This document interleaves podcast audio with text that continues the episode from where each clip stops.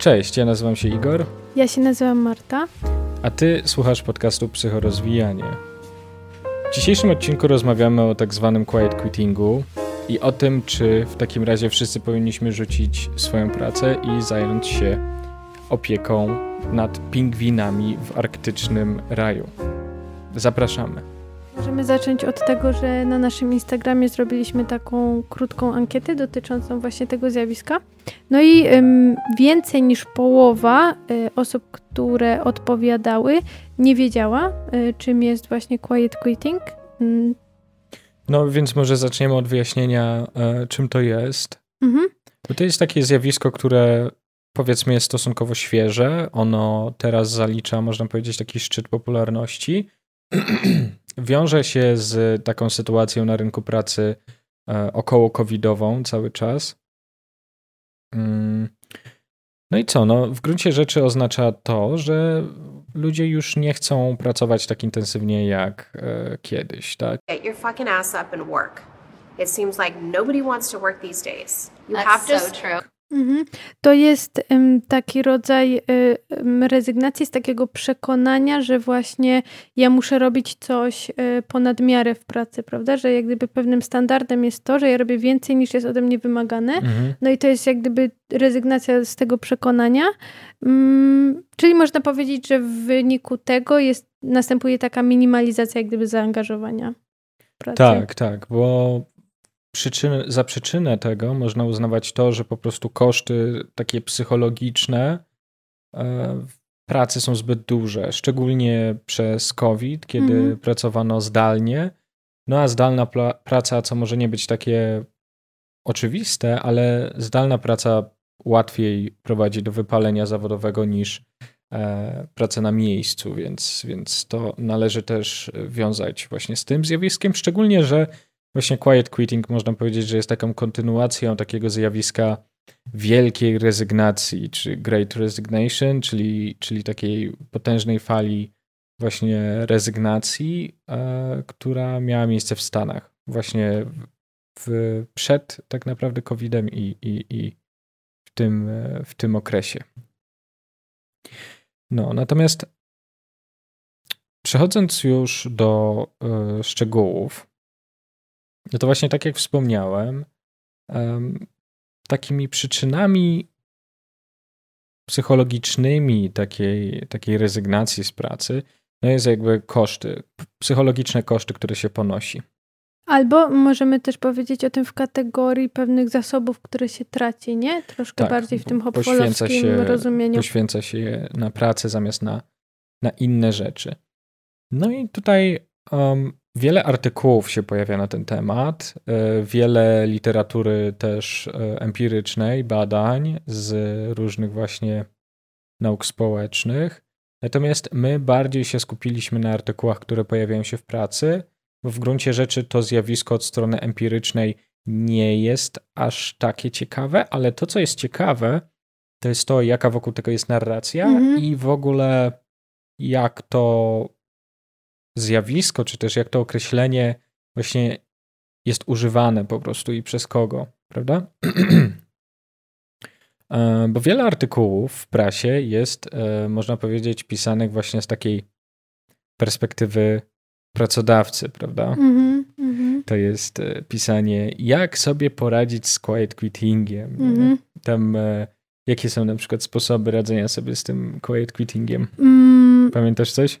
Z tego co pamiętam, to takie rady właśnie dla osób, które quiet quitują, e, no to właśnie jest e, to, aby zmieniły generalnie swój mindset i swoje myślenie właśnie o pracy, czyli rozumiem, żeby właśnie jednak y, mocniej się zaangażowały w tą pracę, prawda? Tak, chodzi, tak, dokładnie tak jak mówisz, czyli e, każdy pracownik potrzebuje po prostu chwili zastanowienia się, zdystansowania się, e, refleksji nad swoją pracą i, i potem może wrócić do, do pracy na takiej intensywności, na jakiej e, funkcjonował. Właśnie wiele artykułów zwraca uwagę, że ludzie e, rzucają tą pracę, żeby poczuć się bardziej podmiotowo, co już uważam, że jest dość mm, niesprawiedliwe, bo w gruncie rzeczy umniejsza realnym, realnym przyczynom podejmowania takich decyzji, tylko tworzy taką narrację, że to jest widzimisię, prawda? Wiesz, Ciekawe, że tak to interpretujesz że... w sumie, bo dla mnie takie, y, taki powód właśnie, żeby być bardziej podmiotowym też jest, no, no że ja chcę jak gdyby bardziej trochę o sobie stanowić, nie? Że no wiem, jeżeli ale... będę mieć więcej jakby takiej, tak. takiego poczucia kontroli, poczucia własnej skuteczności. Tak, ale łatwo umniejszyć takiej potrzebie. Wiesz, Czyli, że y, ty to rozumiesz tak, że to jest jakby taki trochę wytrych, żeby jak gdyby zakopać właśnie te takie ważniejsze rzeczy, gdyby które tutaj były, się uwypuklają? Gdyby było to przedstawione w taki sposób, jak mówisz, to znaczy pracownicy czują się wyalienowani ze swojej pracy, czują, że nie mają na nic wpływu, um, czują, okay. że ich praca nie ma sensu mhm. i to rodzi psychologiczne cierpienie i poczucie bez sensu, mhm. to to jest inna dyskusja niż to, że no rzucanie pracy czy quiet quitting jest bardzo e, obecnie popularny i e, ludzie to robią, żeby mhm. E, poczuć się bardziej podmiotowo. Tak? Okej, okay, rozumiem o co ci chodzi. Czyli no właśnie jest to takie zbyt ogólne i ym, sprawia, że te inne rzeczy nie są widoczne. Te, które mhm. rzeczywiście mają znaczenie i są jakoś u podstaw tego. Tak. Mhm. I, ym, a wracając jeszcze do właśnie kontekstu tego COVID-u, no to e, spotkałem się z takim badaniem, które mówiło o tym, jaka grupa pracowników zaliczyła największy spadek pod względem przepracowanych godzin. No i największy taki spadek był widoczny u mężczyzn z wyższym wykształceniem. No i tym większy był ten spadek, im, im te osoby właśnie lepiej zarabiały mm -hmm. albo były lepiej wykształcone. To były właśnie takie czynniki, które sprawiały, że pracownicy rezygnowali z tak dużych ilości godzin e, na rzecz właśnie mniejszych. No a dodatkowo też właśnie COVID e, bardzo mocno tutaj nas przeciągnął e, po prostu brzuchem po, po, po, po żwirze pod względem tak zwanych elastycznych godzin pracy, prawda? Mm -hmm. Czyli tego, że możesz pracować kiedy chcesz, albo niekoniecznie możesz, bo na przykład śledzimy twoje ruchy myszki i musisz siedzieć wtedy, kiedy musisz. Natomiast tak czy inaczej, no to też badania pokazują, co jest dość, e, no również intuicyjne, ale badania pokazują, że elastyczne godziny pracy i warunki zatrudnienia są dobre dla pracownika, wtedy, kiedy to on kontroluje tą elastyczność. Mhm. Prawda? Bo kiedy robi to pracodawca i mówi, no, od dzisiaj jesteś wolnym strzelcem, no to to pracownika więcej kosztuje e, takiego dobrostanu, właśnie zasobów takich psychicznych, niż jeśli miałby stałe zatrudnienie. No a najbardziej komfortowa jest taka sytuacja, kiedy ma zapewniony byt i może sobie pozwolić na jakąś elastyczność. Więc... Czyli w ramach pewnej y, takiej sfery, której ma poczucie bezpieczeństwa, y, może też jak gdyby wpływać i mieć właśnie to poczucie sprawstwa i kontroli nad swoim otoczeniem. Tak, dokładnie, mhm. dokładnie, y, dokładnie tak. Inną taką E, można powiedzieć, poddziedziną tego zjawiska, która jest też dosyć ciekawa, no jest taka, że bardzo wyraźnie można to zjawisko quiet quittingu zaobserwować na akademii wśród pracowników naukowych. Um, taka ankieta przeprowadzona na całkiem dużej próbie, tysiąca bodajże 800 e, pracowników naukowych, przeprowadzona przez Nature, pokazuje, że 75% badanych akademików ograniczyło swoje obowiązki w pracy od marca 2020 roku. Okej, okay, czyli, czyli, bardzo dużo. E, w bardzo znacząca. krótkim czasie. Tak jest, tak jest. Um, no i głównym powodem było właśnie wypalenie zawodowe. To było na poziomie tam chyba 70%, także no, um, jest to bardzo duży odsetek. Mhm. No a innym, innymi czynnikami była niechęć do pracy właśnie za darmo, po godzinach, e, brak czasu albo brak właśnie zapłaty za, za tą pracę. Hmm. Powody. Kto by się spodziewał, no prawda? Można powiedzieć, że e, tutaj pewien, e, pewien dość stały rys tego zjawiska się mhm. rysuje. Tak, powoli, ten, ale... który y, został też jak gdyby napomknięty na początku, nie? Czyli to, że właśnie um, trochę zmienia się jak gdyby taka narracja, czy, czy jak gdyby takie zjawisko zmienia narrację wokół pracy, która jak gdyby angażuje cię na 100% i wymaga dużo więcej niż tak. załóżmy masz w umowie, nie? Tak.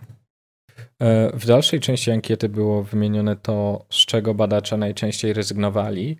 No i tutaj można powiedzieć, że rysuje się taki stosunkowo niebezpieczny e, obraz tego zjawiska, który też skłania do pewnej refleksji dotyczącej e, natury systemu, w jakim działa akademia i jak się to przekłada na jej efektywność i kreatywność. Bo to, z czego badacze rezygnowali najczęściej, to był udział w konferencjach i bycie recenzentami artykułów naukowych. Mhm.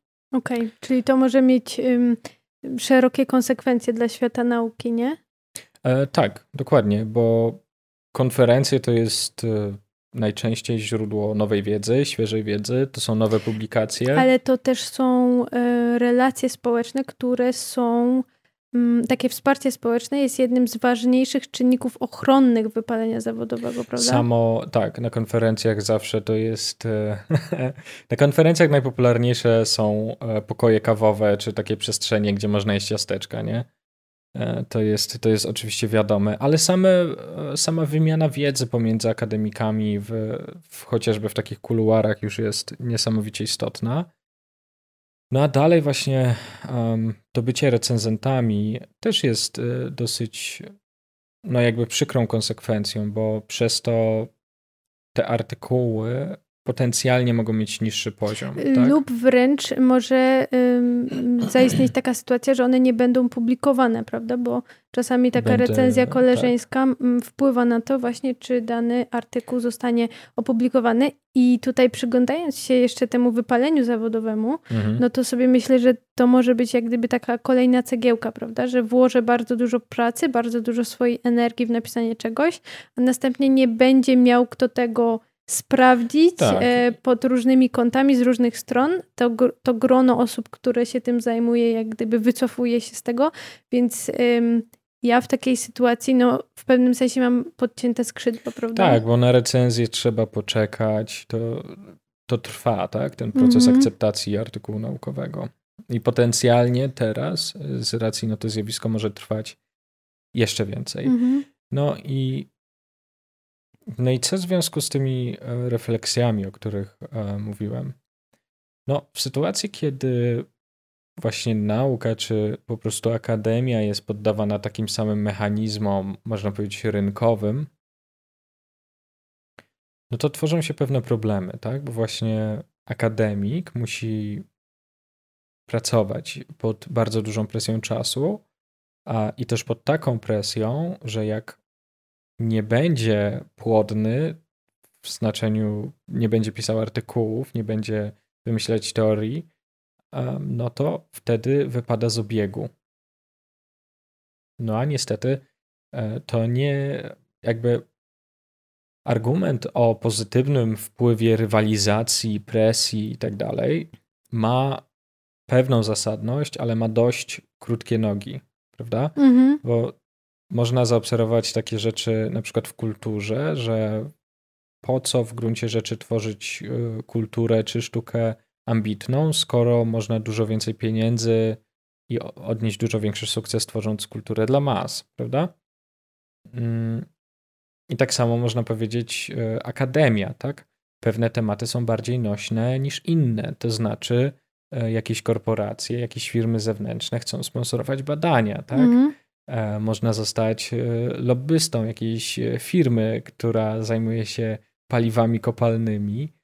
Można zostać badaczem, znaczy to już można powiedzieć, że ta epoka już minęła, ale bardzo wielu naukowców się włączało w obronę na przykład koncernów tytoniowych, ponieważ mm -hmm. koncerny tytoniowe bardzo dobrze płaciły. Również najbardziej cytowany psycholog wszechczasów, czyli Hans Eysenck. Którego postać w psychologii jest mocno zdyskredytowana już. No właśnie do tego zmierzam. On właśnie przyjmował pieniądze od koncernów tytoniowych. Mm. I niektóre z jego teorii, znaczy co ja mówię, tak dość To znaczy on jest mocno zdyskredytowany tak, w takim sensie, że nie wypada że nie się na niego. tak, że nie niektóre, tylko całkiem sporo jego pomysłów zostało właśnie przez to poddanych e, mm, wątpliwości. Przez prawda? to, ale przez to też, że rzeczywiście on zostało, chyba był bardzo duży problem z replikacją jego badań i przyjrzano się mocno tej sprawie, no i wyszło, że, że te wyniki, które on prezentował, były dosyć mocno no naciągane tak, też. replikacja, ale też właśnie na przykład przyjmowanie pieniędzy od koncernów mhm. tytoniowych. No ale wracając, um, nie powinno dziwić w takiej sytuacji właśnie, że akademicy są poddawani tak ogromnej presji w takim systemie, bo są im stawiane takie oczekiwania, e, no, którym bardzo ciężko jest sprostać, prawda? Bo oni muszą oczywiście też jeszcze nauczać studentów, muszą prowadzić mm, działalność dydaktyczną, ale również badawczą. E, rzadko są kiedy takie etaty, które są e, tylko badawcze, na przykład na, mhm. na uczelniach. No i to się przekłada na tą e, właśnie sytuację, gdzie tak zwana akademia pcha rozwój naszego społeczeństwa do przodu, a z drugiej strony jest traktowana w taki sposób, że dość mocno jej się to utrudnia, tak? Szczególnie w takich dziedzinach, które nie są łatwo spieniężane. Mhm. Bo jak jest się um, informatykiem, tak? No to jakby ta wiedza, którą się posiada, jest bardzo prosta do spieniężenia i też jest bardzo dużo pieniędzy w tą dziedzinę wkładanych, ale jak jest się filozofem, to ja nie widzę żadnej firmy czy korporacji filozoficznej, która wykłada setki milionów na to, żeby wiesz, organizować jakieś konkursy czy e, przetargi na nową ideę jakąś filozoficzną, więc to, że tak się dzieje na akademii, uważam, że jest dość niepokojące. Mm, no i jakby widzę pewne możliwe rozwiązania tego, chociażby wyjęcie tej akademii spod takiego właśnie e, kapitalistycznego rygoru, który zmusza do ciągłej produkcji i zostawienie im więcej mhm. wolności. I też no, robienia ponad miarę i z tego właśnie, z tego ponad miarę bierze się też właśnie zjawisko quiet quittingu. To jest jak gdyby myślę właśnie połączone, że z tego za dużo i z tego, że to jest mhm. e, jak gdyby niesprawiedliwe, to jest, to jest nie fair, e, mhm. wypływa właśnie to, o czym no właśnie, a kiedy zreflektujemy nad samym zjawiskiem quiet quittingu, to gruncie rzeczy to może mieć nawet tak czysto kapitalistycznie patrząc, to może mieć bardzo pozytywne skutki również dla mhm. pracodawców, prawda? Co, co masz na myśli, mówiąc to? E, to znaczy, że wiesz, no jeśli pracownik się nie, nie przepracowuje, tak? Rozumiem. Mhm. No, jeśli pracownik się nie przepracowuje, e, ma te granice dobrze ustawione, wie, co jest dla niego dobre, wie, co jest za dużo, wie, wie, wie czemu jest w stanie podołać, czemu nie. Mhm.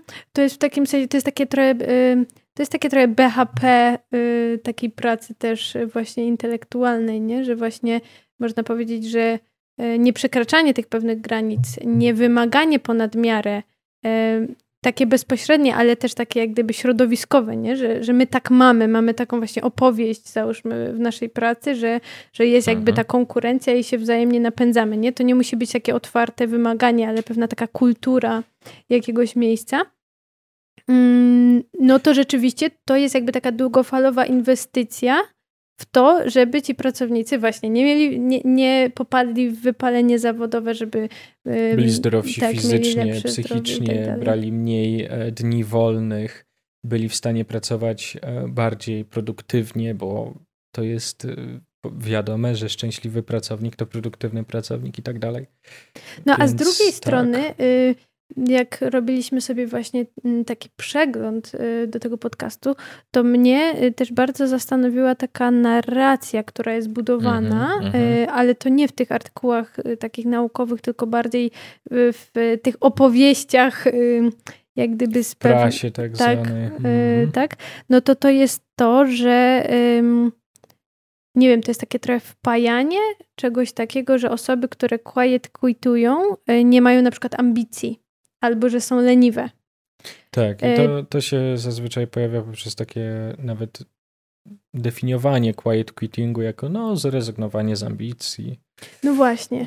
Prawda? I to jest tutaj widzimy y, to, jakby to powiedzieć, to samo zjawisko z różnych perspektyw, nie? Czyli tak. właśnie. I prasa, prasa dziwnym trafem zawsze przyjmuje tę perspektywę pracodawcy, a nie pracownika. tak. Dziwnym trafem. Ale z drugiej strony mm, jest to jakieś takie paradoksalne, ponieważ tak naprawdę, tak jak powiedziałeś, pracodawcy w sumie powinno zależeć na tym, żeby pracownik był w dobrej formie, ale przyszło mi do głowy coś takiego, że dzisiaj bardzo łatwo jest pracownika wymienić. Czyli można e, A, pracowników tak, tak. jak gdyby eksploatować bardzo mocno i no tak naprawdę jesteśmy właśnie wymienialni i że też dlatego lepiej jest wycisnąć tyle, ile się da, no bo myślę, że to jednak wpływa na jakieś właśnie tak, większe, tak. Dalej, że to jest bardziej opłacalne. Dalej po pokutują takie przekonania, że dobry pracownik to jest taki, który nie wie, jak bardzo się go wykorzystuje, nie? Mhm. I tutaj pojawiają się różne czynniki, jawność wynagrodzeń, um, umowy, jakie są, prawda, czy to jest umowa o pracę, czy to jest jakaś śmieciówka. Natomiast inną taką pozytywną rzeczą, która może płynąć z właśnie tego zjawiska quiet quittingu, tak, to jest to, że um, jeśli odpowiednio duża ilość osób zaangażuje się w to jakoś, to pewne normy społeczne się zmienią i mi się wydaje, że to już jest widoczne, wiesz, jak um, narzeka się na tą generację Z, że mm. to mhm. są takie nieroby i że tak. nie mają żadnych ambicji. A a propos tego, mm. to chętnie właśnie przytoczę kolejne pytanie z tej naszej mini ankiety. Mm. Właśnie zadaliśmy takie pytanie na Instagramie, czy znasz kogoś, kto quiet quituje? I 85% y, osób, które udzielało odpowiedzi, powiedziało, że tak. Czyli to jest zaskakująca też liczba, wydaje mi się. Mhm. E, I kolejne pytanie było takie, czy sam to robisz? lub czy chcia, chciałabyś, mm. chciałbyś, chciałobyś e, to robić? I e, odpowiedź jest taka sama, 85%. Nie? Czyli można powiedzieć, że właśnie gdzieś zmienia się pewna hierarchia wartości dotycząca właśnie roli pracy w życiu i tego.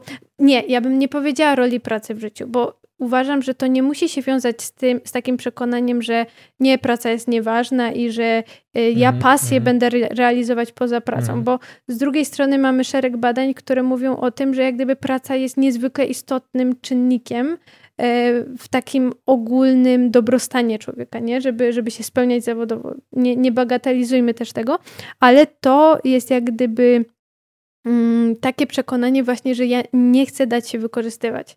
Nie chcę, żeby wymagano mm. ode mnie, nie, nie, godzę się na to, żeby e, robić coś, e, za co na przykład właśnie nie jest mi płacone, prawda? Nie godzę się tak. na to, żeby brać udział w, w, jakimś wyścigu szczurów, nie godzę się na to, e, no, żeby mnie wykorzystywano po prostu. -hmm. Tak, no właśnie, bo w gruncie rzeczy cała ta dyskusja kręci się wokół tego, co ty jako pracownik chcesz dać swojemu e, pracodawcy za to, ile on ci płaci. Mhm. Prawda? To jest jakby o tyle, o tyle proste. I tutaj jakby ta sytuacja jest o tyle ciekawa, że jeszcze stosunkowo niedawno um, tutaj można mówić o jakby takiej zmianie z Fordyzmu do, do Toyotyzmu, albo właśnie z kapitalizmu takiego przemysłowego do kognitywnego. Tak, bo teraz już e, nie wystarczy praca samym, samą siłą fizyczną, samą siłą ramion, nie? Mhm. Teraz trzeba się uśmiechać. Teraz trzeba zarabiać na siebie swoją osobowością, swoim mhm. afektem. A, a to jest y, kosztowne. To jest mhm. kosztowne, to jest dużo bardziej męczące, a niestety nie jest to, y, nie ma dodatku do wypłaty za uśmiech. Prawda? Y, tak, ale mogą być y, konsekwencje braku uśmiechu. To mogą też być jest. konsekwencje. To, że to jest pewien y, taki próg wejścia jest zupełnie inny, nie? Na pewne stanowiska właśnie. Tak, że... czy chcesz pracować Jakie to są te? Y, teraz dokładnie nie pamiętam, ale chodzi o to, że y, jak są zbudowane te takie ogłoszenia o pracę bardzo często, to że szukamy tak. młodych, y, entuzjastycznych ludzi. Dynamicznych. Wszyscy mamy tak. po prostu skakać pod sufit, nie? Tak. No Tutaj... właśnie, i to rodzi, to rodzi dodatkowe koszta, no i potem się to przekłada na to, że w Stanach nawet niektóre ankiety pokazują, że 84% e, pracowników doświadczyło wypalenia zawodowego, a w Polsce to jest ponad 60% e, pracowników, którzy doświadczyli objawów wypalenia zawodowego w ostatnim roku. Także są to bardzo duże, bardzo duże liczby. No a jeszcze właśnie wracając do tego, też właśnie, że ta dyskusja kręci się wokół tego, ile pracodawca ma ci płacić za to, co ty mu dajesz i tak mm -hmm. dalej.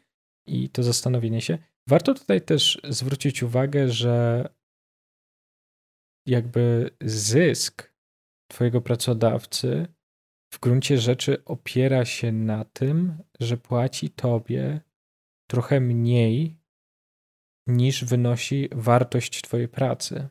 Mhm prawda? To jest e, takie myślenie, no nie ma co ukrywać, jakby lewicowe, tak?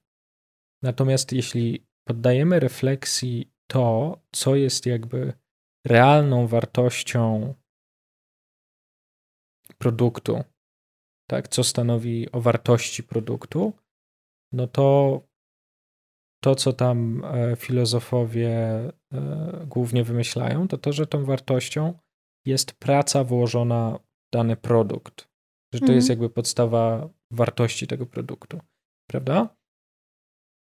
No a jednak nie jest tak, że za, e, nie wiem, za ten tablet, tak, to pracownik, który go poskładał, mhm. czy ktoś, kto go jakby e, złożył, że on zgarnął większość kasy za który, którą ja zapłaciłem za, za tego tableta, nie? Mm -hmm. Jest zupełnie odwrotnie. Tak. Pewnie pracownik, który to składał, zgarnął jakiś mikroskopijny tak, że nawet nie, nieznaczący. A nawet mhm. jeśli weźmiemy pod uwagę, że to jest, nie wiem, tam 10 pracowników w różnych etapach, to dalej jakby sumować ilość kasy, jaką dostali ludzie, którzy dotknęli tego tableta, czy nawet projektanci, wiesz o co chodzi? Mhm projektanci, e, jakby cała taka praca ludzka, która została tu włożona, no to ja podejrzewam, że tak czy inaczej to jest marginalny, um, marginalny fragment tej ceny,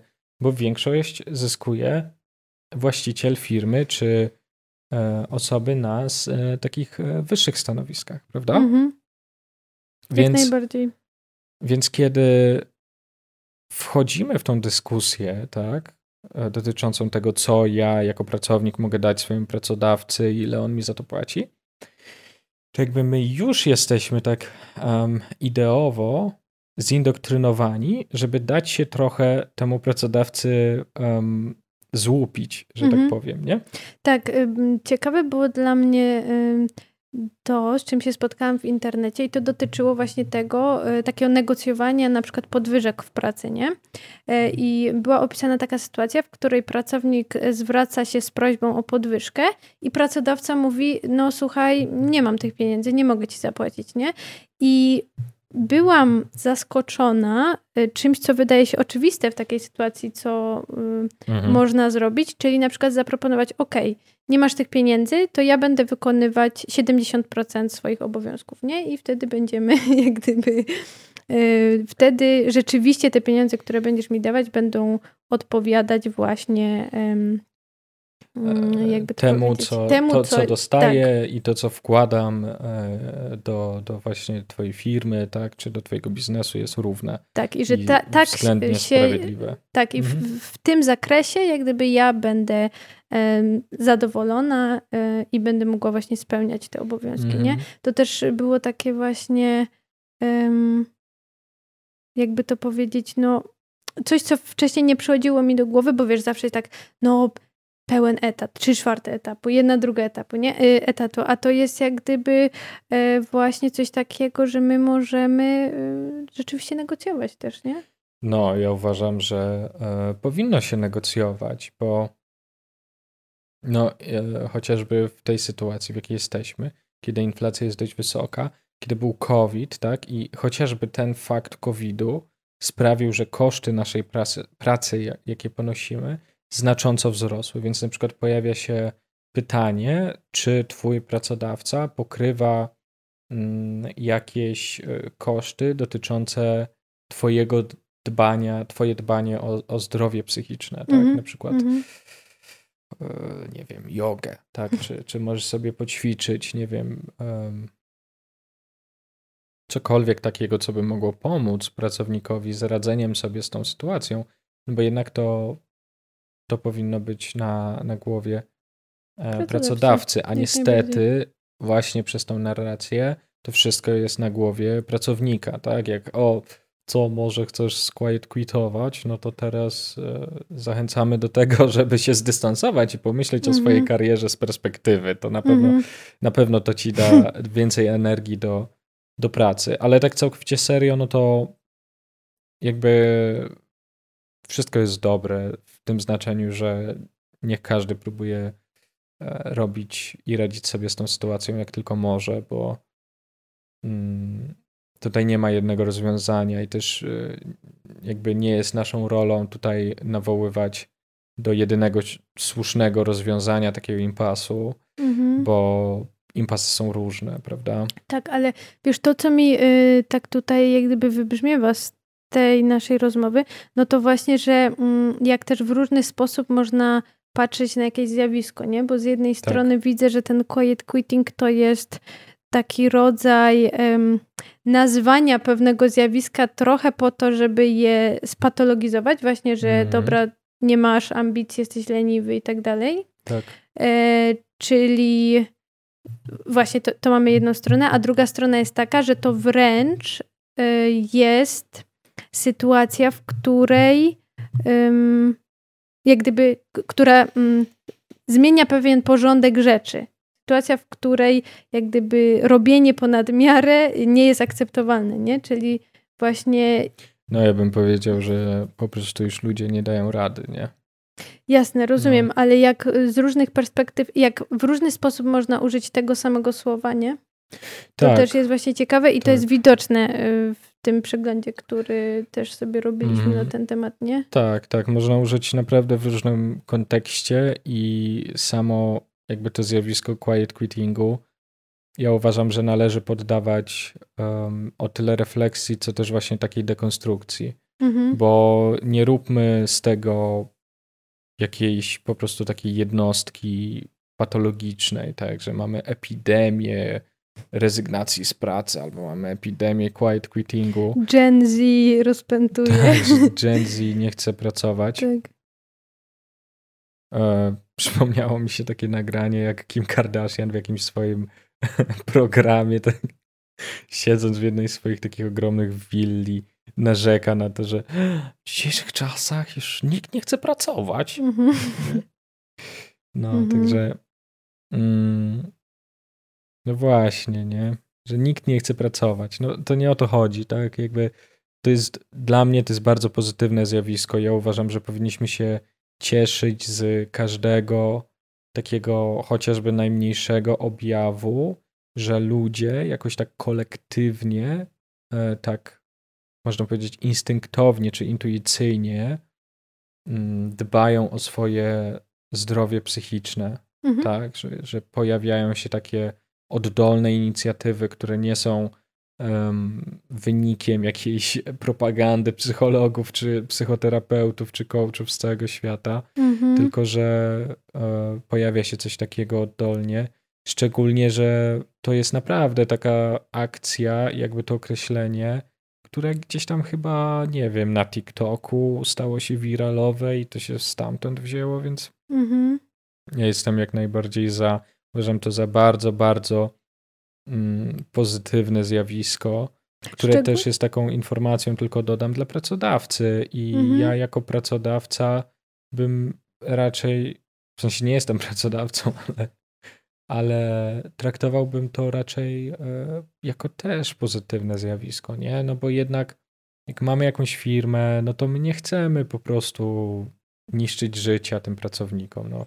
Wiesz, Pytanie, czy tak, mamy, czy w ogóle mamy taką rozkminę, nie? No tak, ale wiesz, jak coś takiego się pojawia, to myślę, że to też jest taka przestrzeń do refleksji dla właśnie też mhm. pracodawców, mm, że, że trzeba się może tymi pracownikami trochę bardziej zająć, tak że to są też ludzie mhm. um, i też mają ciężko i że nie pracują tylko dla wypłaty, nie, tylko potrzebują też, też właśnie takiego, tej podmiotowości, mhm. tak, tego znaczenia, tego celu, nie? Tak, ale właśnie a propos tego, co mówisz, to przyszło mi jeszcze do głowy y, coś takiego, że mm, bardzo ciekawe też jest to zjawisko w takim kontekście, że właśnie człowiek potrzebuje nadawać znaczenia temu, co robi, nie? I wydaje tak. mi się, że była taka, nie wiem, epoka, taki czas, w którym jak gdyby pracodawca mógł bardzo łatwo wykorzystać właśnie to, że potrzebujemy nadawać znaczenie pracy w takim sensie, że właśnie y, dobra, to teraz niech to będzie twoja rodzina, y, wiesz, że tutaj jesteśmy tak, tak, tak. w mhm. bardzo bliskich relacjach, y, że, żeby się wręcz poświęcał, nie? Mhm. Właśnie temu. Dlatego, dlatego to jak gdyby działało, ponieważ właśnie my potrzebujemy tego, potrzebujemy czuć się, że to, co robimy, jest ważne i to, co tak, robimy, a... jest właśnie uznawane też, nie?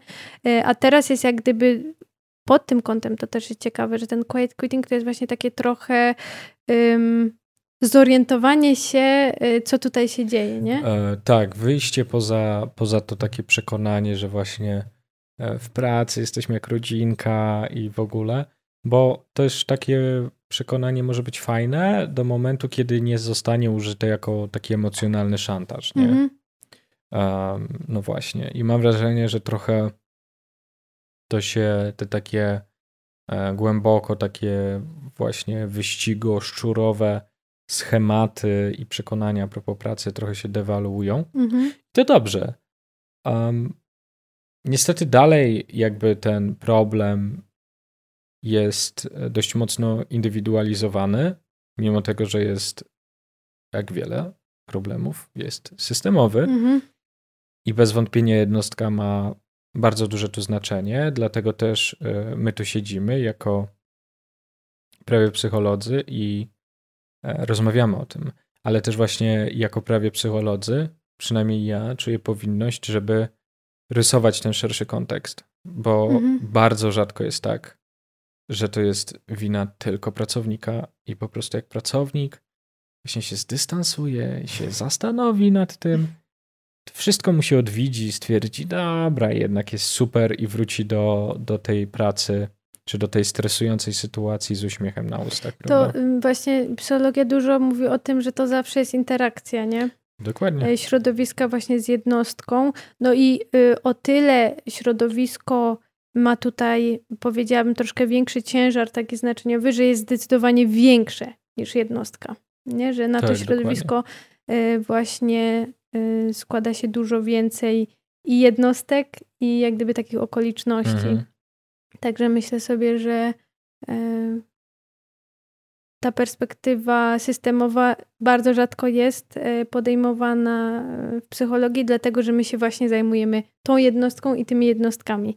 E, no ale są też takie właśnie nurty w psychologii, czy obszary psychologii, które rzeczywiście uwzględniają ten kontekst mocniej, no i warto o nich mówić. Mhm. Tak, dobra. To wszystko chyba od nas. Um, wszystko o quiet quittingu. I co? No, zapraszamy. Za tydzień będzie kolejny odcinek. Zapraszamy do subskrybowania tego kanału. Zapraszamy też do komentarzy i do lajkowania tego.